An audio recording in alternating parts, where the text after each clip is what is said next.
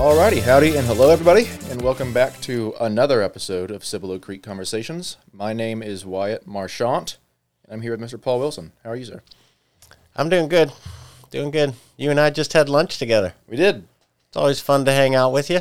Yeah, it was a good time, and it was my first experience with Mike's Jersey Mike's. Jersey Mike's. Yeah, I felt kind of honored to introduce you to a whole new sub shop. Yeah, no, it was good. I enjoyed it, though. Because mine came out late, I didn't get to add anything else but any vegetables. So that was kind of Oh, you didn't fix it up? no, because they were still working on it, and so I went off to the side, and Oh, I'm then sorry. Then they just handed me the sandwich. I Oh. realized that I was like halfway through it. Yeah. Well, no, we got to talk about your your new house that you and your future wife, soon to be wife, are going to move in here shortly, and Mm-hmm. that's kind of cool. I'm excited for the two of you. Yeah, no, we're looking forward to it, and it'll be um, it'll be nice to just not be around parents twenty four seven. You know, at twenty four, that's annoying. Imagine that.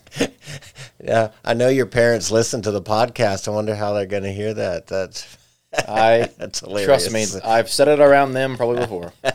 Anything I say on here, I'd say in front of whoever.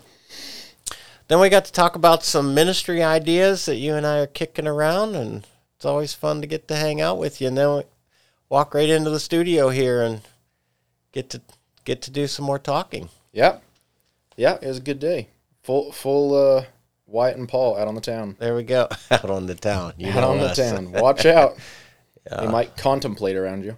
It's actually been a couple weeks since we've been in a studio together, and we've been um, using some past pr- podcasts that um, you've broken up into a couple of different pieces that um, has served us well when we needed a little bit of flexibility on our schedule. But uh, yeah, it's good to be back here, and I'm really, really looking forward to today's topic. It's a great topic. Oh, good. Yeah, no, it, it does help that both you and I are long winded because then every time we record, it's actually two episodes. Boy, I've never had anybody suggest that I was long winded before. Never. Yeah, not every Sunday by your wife. Who's the kids pastor for those listening? But um, but yeah, no. Today's topic uh, I was looking forward to too. It's a little different, um, at least I think, and maybe others may think so too. But I kind of wanted to toss around this idea of self-image or self-perception, and there's a bunch of different terms that can be thrown in that. But I think we all kind of have somewhat of an idea. We're just going to go with self-image or self-perception. Um, but I wanted to talk about it because, well, I, we hear a lot about it in culture now, um, and it's something that we all do. Now, eh, what I mean by that is that we all th- think or talk about ourselves in some type of way, right? Right? and or we talk to ourselves rather um maybe not out loud i don't know if you've noticed this but i maybe well maybe the i'll just say it this might be kind of sexist women talk to themselves out loud a lot more than men do i've found um my mother does Allie does Allie's mother does. I've just witnessed it a lot but i've never like come and and like i've never done it. I've never witnessed any other guy do it for prolonged periods of time.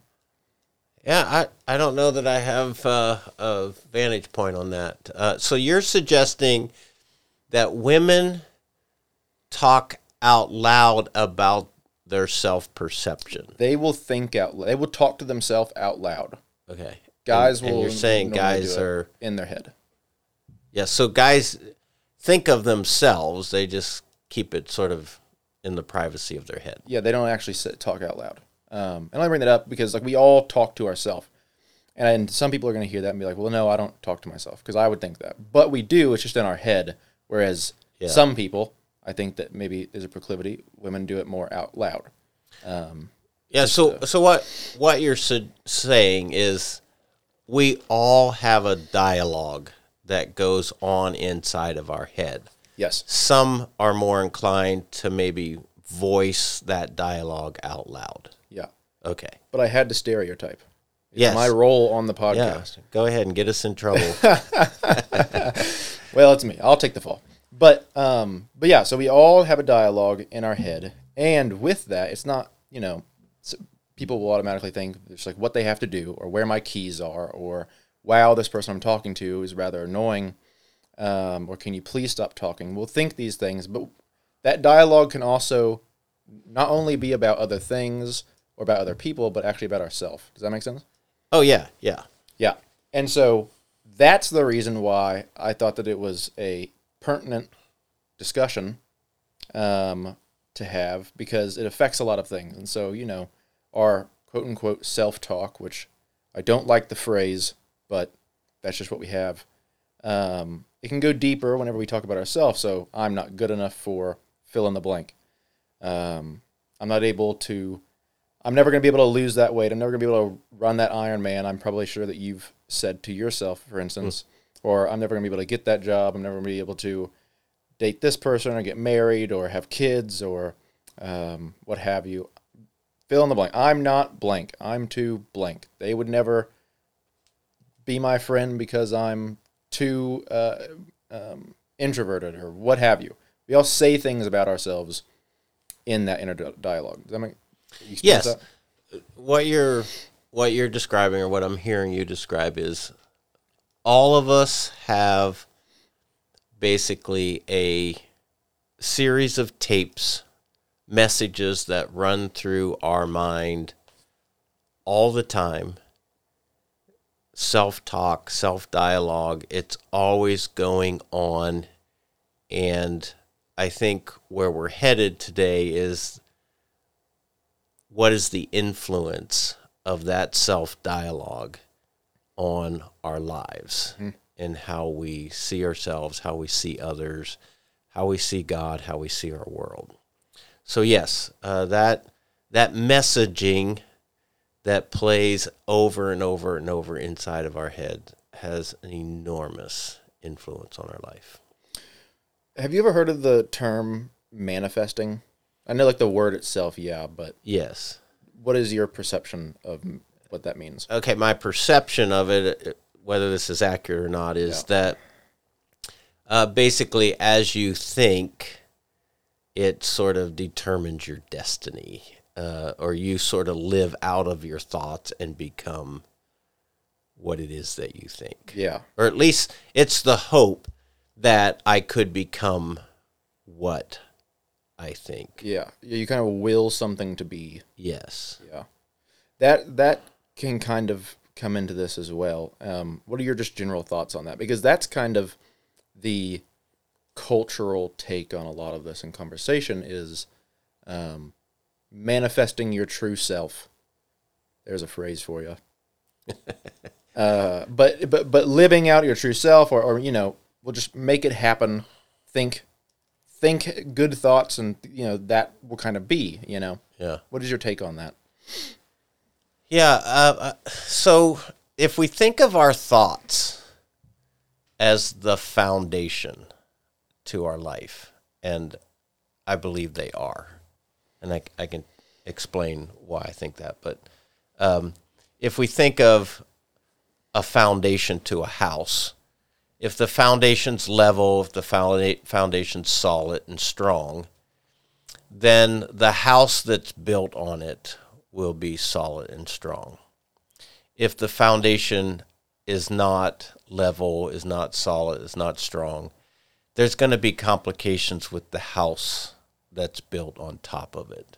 It's going to have problems. And so if we look at our thoughts as being the foundation to our life, if those thoughts are positive and healthy, then the kind of life we build from there will reflect positive and healthy. However, if our thoughts, that foundation, are negative and unhealthy, it's just a given that the life that we build from there is going to be negative and unhealthy. Because I'm convinced that probably um, the foundational aspect of human life comes back to our thoughts. And then thoughts shape self image. Our thoughts are the message that feeds us a perception of who we are or aren't, how we are or how we aren't. So I, I just I'm an enormous fan of understanding our thoughts about what goes on in the traffic of our head because I've come to learn that it's enormously influential in every dimension of our life. Mm-hmm. And, you know, particularly as it relates to spiritual life, um, I just I just kind of made this equation in my head not long ago. I mean, when you talk about faith, which is foundational or fundamental to spiritual journey, what is faith? Well, ultimately, in the most pragmatic, uh, practical sense of the word, faith is thoughts. It's things you've come to believe, things that you have validated as true, and then you act in trust upon those truths. Well, that's all thoughts. That ultimately every act of faith, every step that we make in the direction of faith is really a, co- a collection or a conglomeration of truths we've come to believe and then we trust them. And that's what faith is. Mm-hmm. And so when we talk about like spiritual journey and the faith of of what it is to follow Christ or to believe in God, um, we're ultimately talking about thoughts and what we've decided to be true and trustworthy. So, again, I think thoughts are just foundational. Um, let me tell you a, a story, and I may have shared some of this on on the podcast before, but shortly after turning 50, I had this dawning, uh, like an abrupt dawning one morning. And I woke up to, I now have less life ahead of me than I have behind me 50. And that sent me into a period of reflection. I, I became really intrigued with that thought. And I spent about two years in a um, season of contemplation about what I called life and living.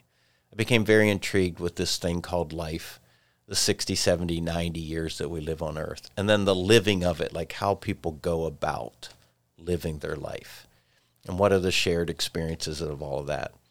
and one of the th- and so I, I did a bunch of research. I read books. I listened to podcasts. I interviewed people. I made notes of my own observations and kind of compiled sort of a teachable point of view on this stuff about life and living. And one of the discoveries that i made literally was life changing for me.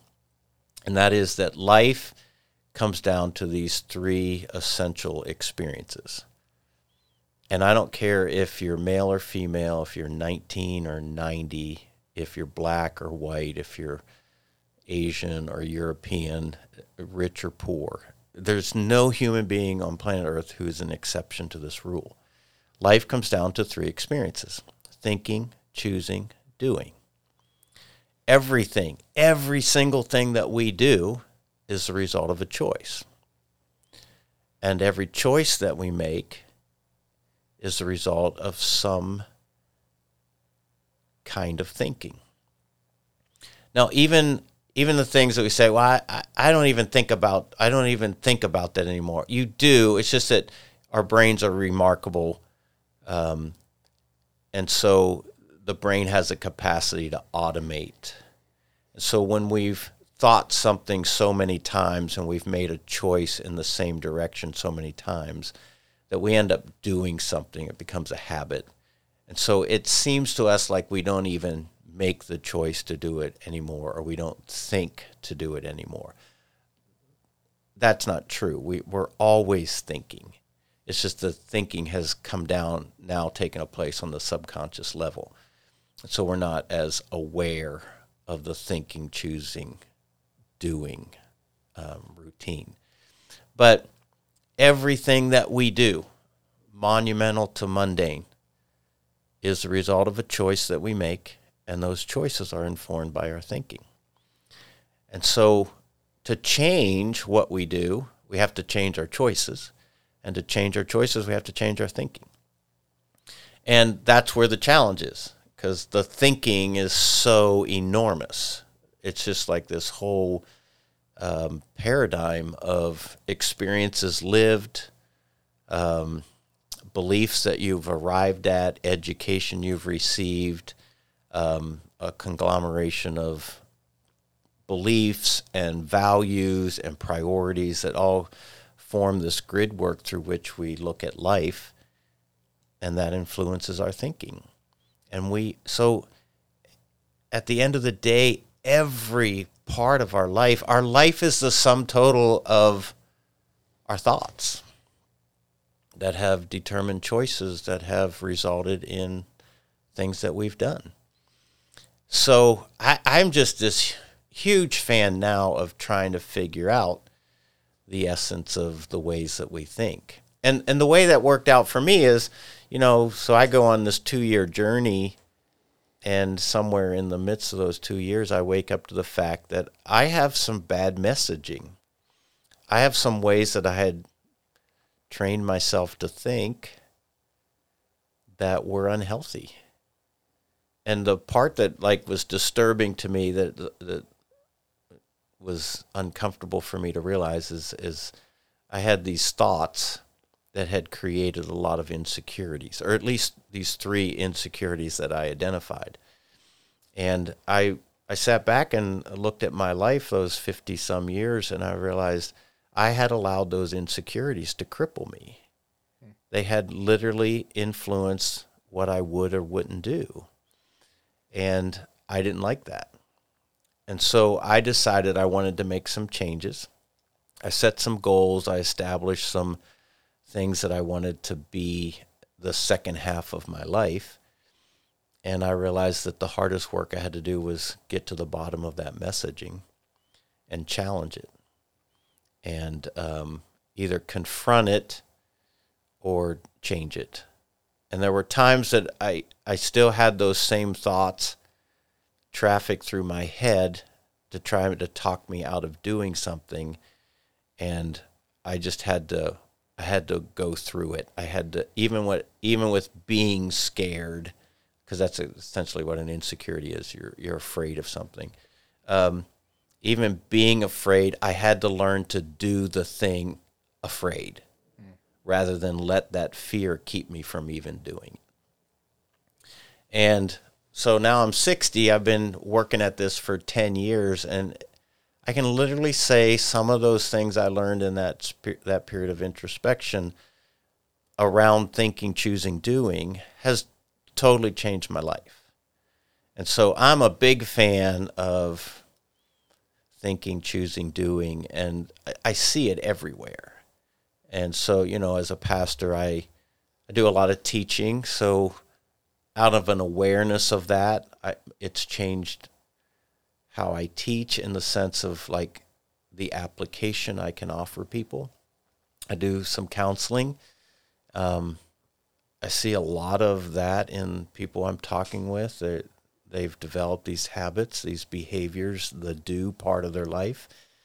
And it's all built on poor choices that they've made over time. And those poor choices all come back to uh, a foundation of thinking that they've developed and they've built their life on. And it's all through the scriptures. We can talk about that here in a few minutes. But um, yeah, this this thinking thing is is is an enormous ingredient to life. Yeah. And I know our topic is self image and self perception, and, and basically our image of ourself is just um, a, a series of thoughts that we've created around who we are and how yeah. we see ourselves. How have you seen self image uh, evolve, like just in your lifetime? Because like I, I'm sitting here thinking, okay, someone who is like say like a tribe, like a, a nomadic tribe that's that still exists today. If we went over there and started talking to them about hey, what's your, how do you see yourself? They're like, what? What do you mean? like, I hunt and gather things, and I love this person because of these reasons. They're a great gatherer if you're a man or whatever they are. There's not a whole bunch of other thinking going on just because yeah. it's, it, it's a luxury. It's a time. We have time today that is a luxury compared to most humans in history, Yeah. and even some that still exist today. So I guess how have you seen that kind of transform, just in like from your experience?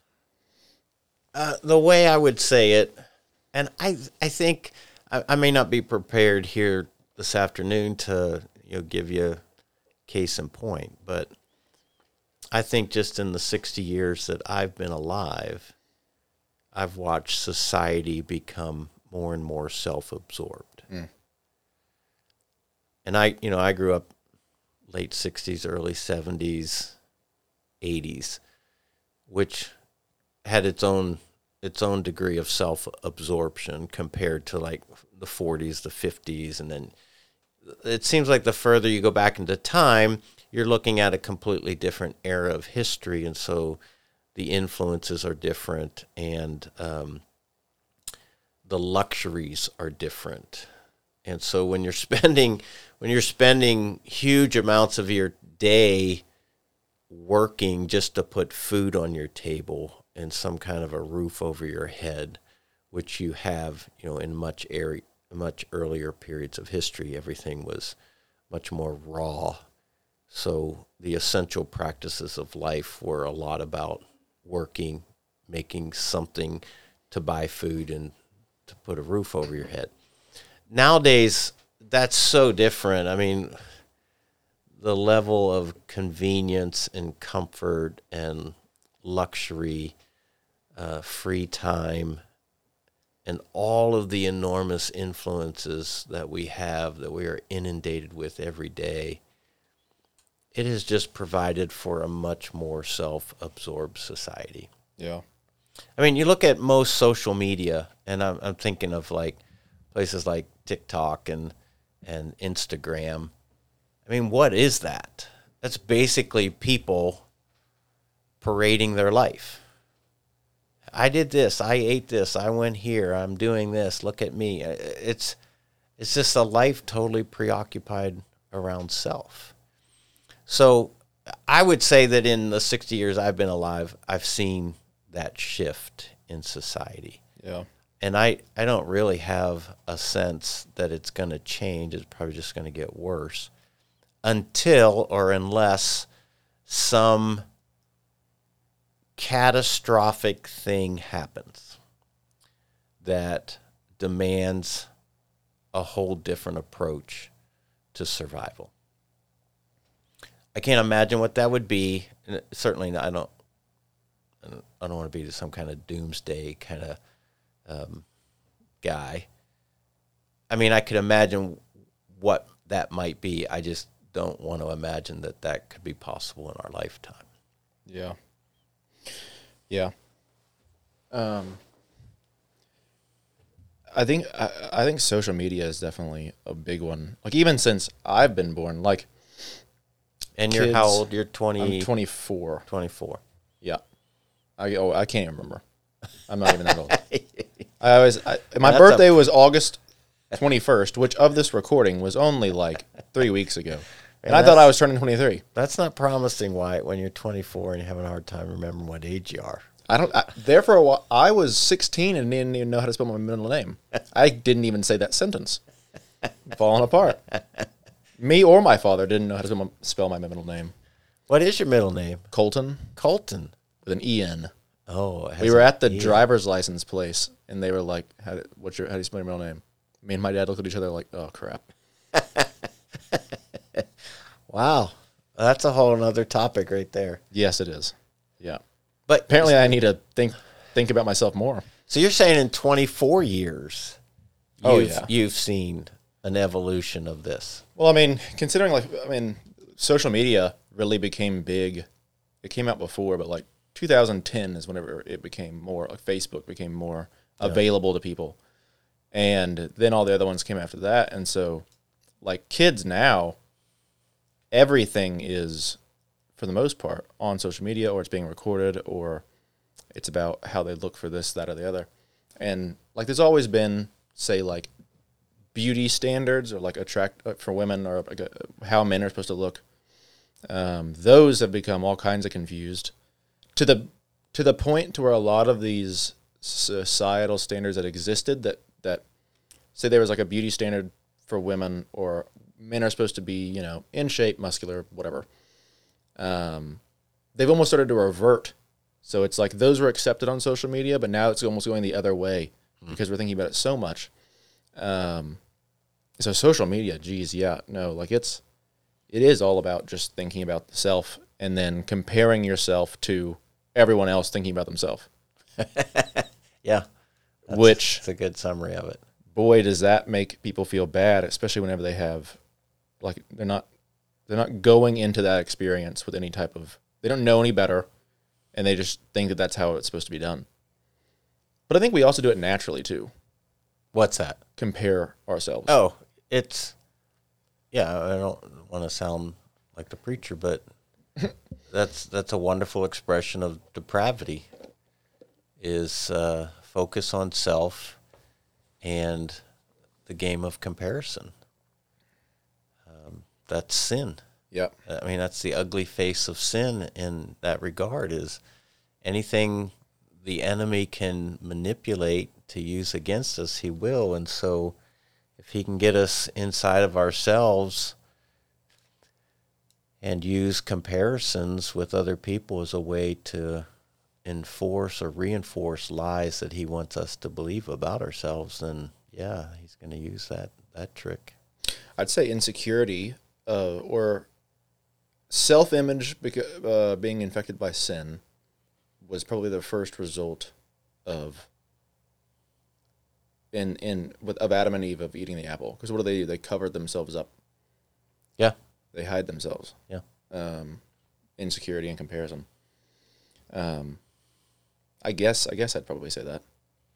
Uh, it, certainly, it's wrapped up in that. I mean, there's that that dawning of sin that opened their eyes to wrong. Um, it had a, it had a number of layers, uh, created distance between them and God.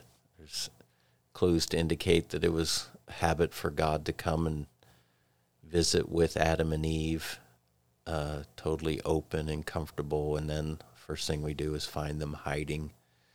Um, probably well, the, first experiences of shame and guilt and fear. Um, God asked, "Why are you hiding from me?" Well, because we're naked. And I love that God says, "Who who told you you were naked?" He's like, "What's going on here?" And and who told you that that's a bad thing? yeah, you know so certainly he knew the answer to that he was he was creating a question for them to sort of own up to what had happened but yeah um, a lot happened that first dawning of sin in human life and you're right some a lot of that ended up impacting self yeah. And how we see ourselves in relationship to others. Well, and it's interesting that it went straight negative too. It's like the uh, I guess baseline state of a fallen world, which we're all currently in, is to, uh, I guess the proclivity is to move towards a negative image of oneself, and I think it's just it's probably because we all know that we are flawed, um, especially whenever we're looking at other people and we don't see their flaws as well yeah which I think is probably, you know, this this is connected, but not to confuse. When you're looking at yourself, you get to see all of your flaws, and so that's why a lot of the time our self talk, our self image, uh, is more negative than it is positive. Now you have some of those that are only positives, and those are probably narcissists. Um, they're, they're certainly not humble, but Allie and I have been like working through this marriage material and books. And like one of the pros to marriage is that you lock yourself in together and that person's going to see all your flaws. So like now your self-image is also going to be seen by I guess your true self, which normally only you could see, is also going to be seen by somebody else. yeah Um, to be truly naked in a biblical sense. Um, I guess Adam and Eve sense. But um, it does the proclivity is negative. Would you say so? Yeah, I mean, again, if if you look at life as fundamentally spiritual in nature, uh, God is the author of life, Satan is the author of death in all of their, you know, forms. So God's interested in bringing life, that is to understand yourself in a healthy, proper way from his perspective. And then Satan, he's just trying to bring about death. And so when our lives are controlled by the lies that Satan has fed us or fed our society, um, it's bent on destruction. And so the person whose only way of thinking is one that excludes the life giving message of God, then they're always going to be on the downward spiral of destruction uh, in some degree or another. So they see themselves as broken and they see themselves as inadequate and they see themselves as, you know, just run the list. And um, again, not everybody sees it this way, but I, I see everything as ultimately spiritual in nature. Yeah. And so, yeah, the, the, the whole self image that's built around the disappointment of what I'm not is just an expression of, again, the ugly face of sin. And that's the tool of Satan to, you know, create that message and get us to believe that and that you know when you talk about the gospel, uh, the truth of Jesus died, buried, and resurrected, and the eternal life that He brings. That's that's, that's not just heaven. The eternal life that He brings is a heavenly quality kind of life. Well, now we start reframing how we see ourselves because we see ourselves not in our failure, we see ourselves in our worth as assigned by God. God thinks we're worth enough for him to die for. He gives his life for us. And so when we start reframing how we see ourselves through the eyes and the heart of God, then the lies suddenly become, you know, apparent. I do have worth. I do have value. That doesn't mean I do everything perfectly. It doesn't mean I don't have my flaws, but even in my flaws, I have the grace of God. So I have sort of like um, an environment of forgiveness that allows me not to live in the penalty of my failure, but allows me to live in the victory of the transformation that can happen if I allow Christ to shape me into who I was created to be. Yeah, because he kind of rewrites those self-given definitions, or he allows them to yeah. be rewritten. Yeah. Um, rather than just whatever you say about yourself. Well, now there's somebody else saying something about you. That's yeah, I mean, important. just look at the interesting contrasts throughout scriptures, and I, I won't name all of them, but we're either lost or we're found. We're either a sinner or saint. Um, we're an enemy of God or we're a child of God. I mean, it just, and there's more but it just shows the stark contrast between life outside of Christ and life inside of Christ. God really does see us differently than how we see ourselves before we come into a relationship with Him. And the sad thing is, Christians who have made a profession of faith come into a relationship with Christ, but they don't they don't do anything to challenge the paradigm of how they think of themselves and they continue to live in that sinful message and not really understand the work, the transforming work of the gospel on their behalf, to where they're saying they're they're not really believing the words they read when it says, "If anyone is in Christ, he's a new creation."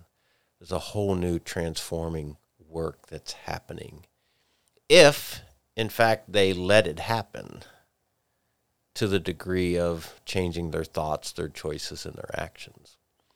And I see this all the time. Christians, and I don't even have to point a finger at someone else. I, I've certainly lived that way myself and not really taking to heart the truths of the scriptures. Come back to thoughts. Don't really take to heart the truths of scripture and allow them to change the message that keeps playing inside of our head. And therefore, we just end up living a lot like we did before we found Christ because we're not we're not taking to heart the truth of how God sees us. Yeah. Earlier, you had said that around 50, you had woken up and you had identified some insecurities that you had had. I guess I think that's the case for a lot of people, and I think sometimes it's not even just uh, self self imposed insecurities. Like there's always a reason as to why you think something about yourself, Yes. right? Yes. And a lot of the times that can come from even things like childhood and Well, they in some sense they Yeah. all come from childhood. all of them. Yeah, because those are the formative years of your life, and whether it's your parents or whether it's you know the teachers and coaches that you have when you're a kid and you're so impressionable. I mean, those are the big people, and you trust that what they say is true. I mean, a child generally operates until they have had reason to think otherwise. A child generally operates from the belief that these big people, they have my best interest at heart Yeah. and they know the truth. And so whatever they tell me, I'll believe. Well, if you have a big people in your life who's telling you you're dumb or you're ugly or you're never going to amount to anything or uh, you're a failure or you screwed that up or you did that wrong, if, if that's the predominant message that you hear in those formative years, then you become 20, 30, 40, 50, and you still believe those things. That, that voice of your mother, the voice of your dad, the voice of your coach continues to have a place in your life. And, you know, when that's happening to you when you're four, five, six, seven, eight, 11, 12, those early years of your life, then you're basically practicing habits out of that deficit Yeah. and you go, "Well, I'm done. I'll, I'm dumb. I'll never get math, or I'm incapable. I'll never be able to, you know, be good at sports or playing the piano, or whatever the thing you would like to do, but your insecurity keeps you from trying." Is that what you said about yourself about math? I feel like you've just kind of given up on that one. yeah, Tossing the me, towel. Me and math. Uh, yeah, I guess there comes a point in your life you're just like, know what, math and me are just never gonna be friends. I hope somebody in the congregation is listening to this, and the next time he says it on stage is like, "Bad self-talk, Paul. You can do math if you want to." Ah, man. Me and math. Interesting road. Yeah. You also see that a lot too. I think uh, accepting that you you are loved by God is something that a lot of people who say have had a parent missing from the home experience, which is I think why divorce is so tragic for kids. You know, I worked in the student ministry and like watching kids who went through that kind of thing because it's just like, well, especially if it happens when they're younger, um, it can either be one of two things. It's either wow, God is uh, the best version of a father, and He does love me so much, or there's no way that the God of the universe is going to love me that much. Most people probably err on that second one, but them even more so. Yeah. You know? Well, it, it's. I understand exactly what you're saying, and I agree that divorce, basically, whether parents are willing to recognize it or not, it just it basically rips a child's soul in half.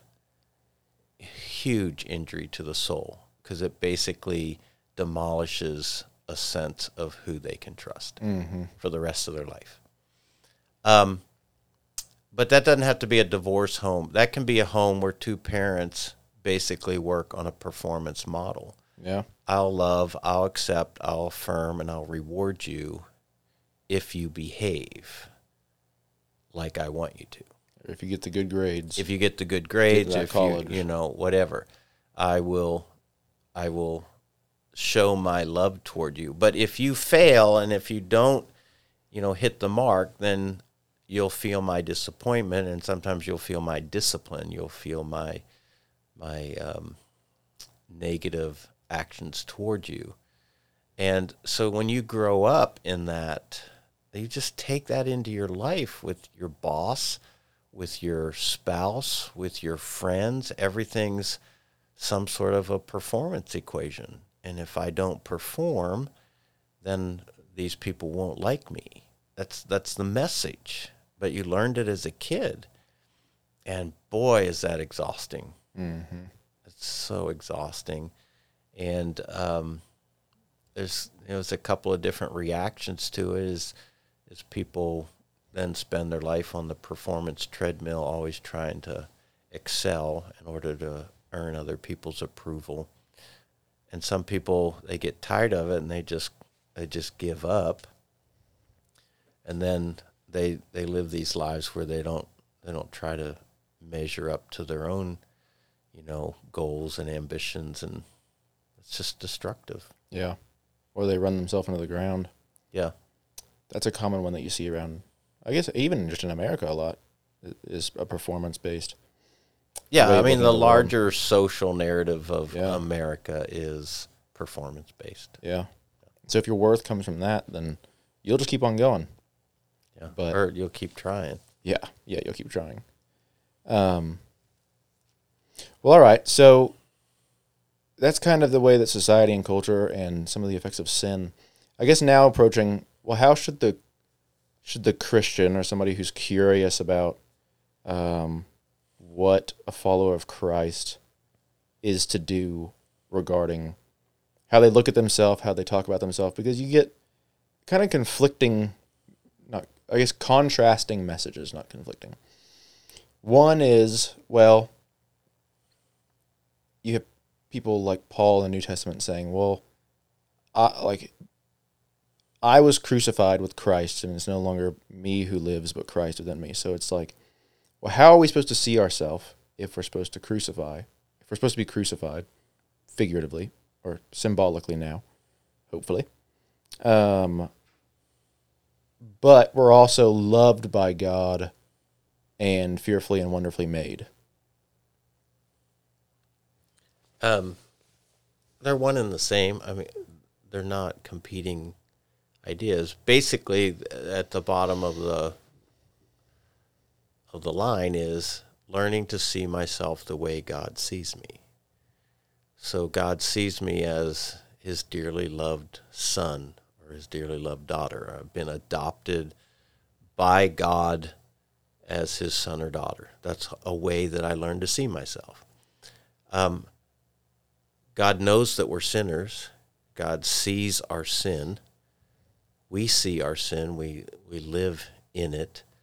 But God has forgiven us of our sin and He offers us grace in our sinfulness. So I continue to be honest about my sin, but I don't live in the fear of God's you know condemnation or God's um, judgment. I live in the safety of grace to say, okay, this is wrong. How do I change it with God's help? Like, what steps do I take to become different through the power of Christ that lives in me? So, I mean, there's there's lots of different ways of learning. What are the ways that God sees me, and then living out of that. Um, you know, God sees us as ministers. He sees us as a as a as a priest.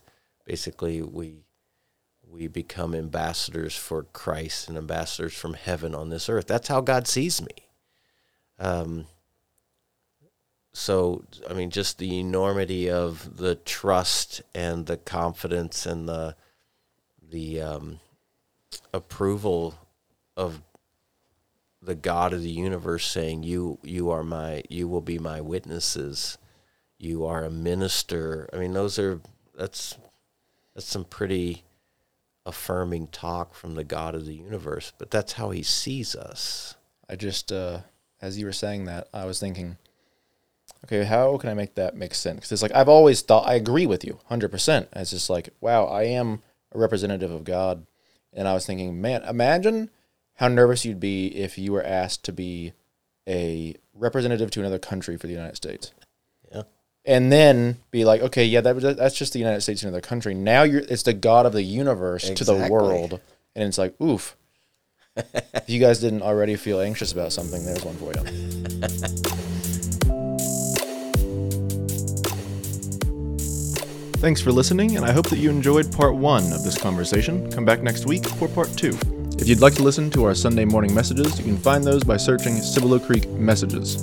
And finally, if you'd like to learn more about Cibolo Creek Community Church, you can find us at cibolocreek.com. Thanks for listening.